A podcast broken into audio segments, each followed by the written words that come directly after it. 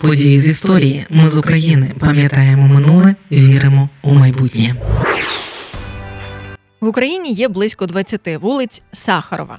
Вони названі на честь москвича, радянського науковця фізика, котрий був співтворцем водневої бомби, зброї масового ураження, яка за потужністю сильніша за ядерну бомбу. Але 9 жовтня 1975 року Андрій Дмитрович Сахаров став лауреатом Нобелівської премії миру. Чому, якщо працював над страшною зброєю, і взагалі чому радянського науковця так поважають в Україні? Це подкаст події з історії, який звучить завдяки вашій підтримці. Щоб допомогти нам, заходьте на сайт Ми з України.ком та тисніть кнопку Підтримати.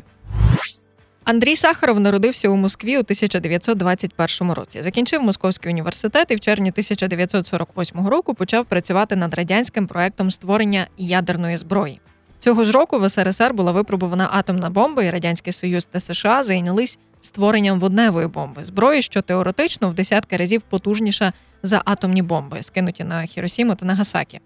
У 1952 році американці першими досягли бажаного результату, а в СРСР водневу бомбу вдалося створити лише у 1955 році, у значній мірі завдяки шпигунським чинам, отриманій секретній інформації з США.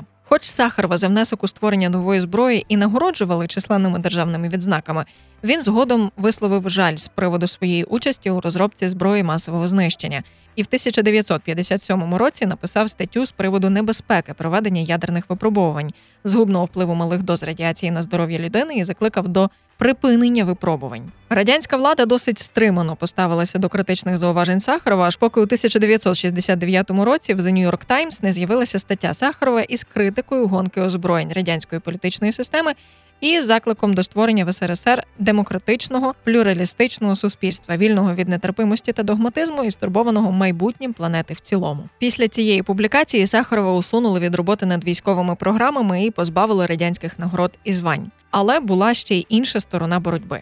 Сахаров знав, совєти його поважають, бо він своєрідна суперзірка у галузі науки, та його бояться, бо він має багато іноземних знайомих. Тому академік починає захищати у судах і поза ними фігурантів політичних процесів. Як, от, наприклад, у грудні 1971 року Андрій Сахаров прилетів до Києва.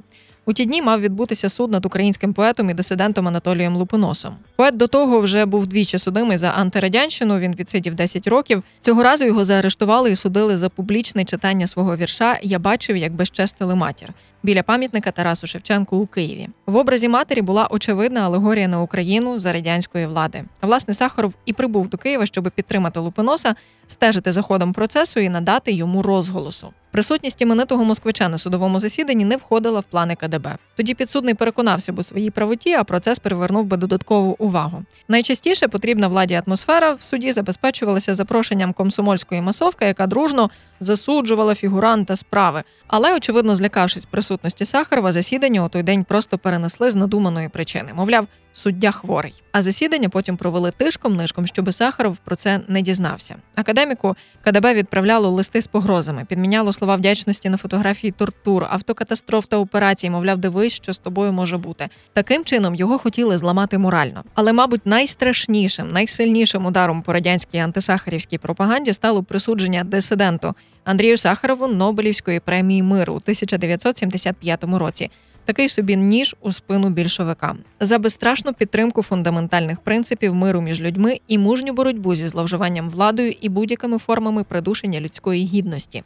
Так, Нобелівський комітет обґрунтував свої рішення. Звісно, самого Сахарова на церемонію вручення премії не пустили. Радянська влада обґрунтувала це тим, що він знає державні таємниці. Але Олені Боннер, дружині Сахарова, дозволили поїхати. Вона виступала на церемонії вручення премії замість чоловіка. Після критики радянського вторгнення в Афганістан у 1979 році Сахарова вислали у Горький саме напередодні Олімпійських ігор в Москві, які академік закликав бойкотувати. Офіційно висилка Сахарова ніяк не була пов'язана з майбутньою московською олімпіадою, але багато інакодумців не сумнівалися, що від академіка позбулися перед прийдешніми Олімпійськими іграми. У цьому контексті КДБ згадувало і українського поета і політв'язня Василя Стуса. У колі однодумців Стус говорив: дії влади щодо Сахарова носять тимчасовий характер. Після Олімпіади його можуть повернути, якщо він буде себе поводити лояльно. Кілька місяців по тому самого Стуса заарештували. Після повернення із заслання Андрій Сахаров, якому було 64 роки, прожив ще три. За цей час він встиг стати депутатом Верховної Ради СРСР і представити проект нової конституції СРСР. Нагороди та звання Сахарову так і не повернули ні при житті, ні після смерті. Мерія Москви не погодила у травні 2021 року проведення публічної виставки, приуроченої столітньому ювілею російського науковця, правозахисника та лауреата Нобелівської премії миру Андрія Сахарова. Але в Україні академіка пам'ятають здебільшого не як творця зброї масового знищення, а як людину, яка не мовчала, яка говорила, і головне, яку чули. Ми з України важливо знати історію і розповідати історії. Найважливіше, що ми повинні дати нашим дітям, це коріння і крила.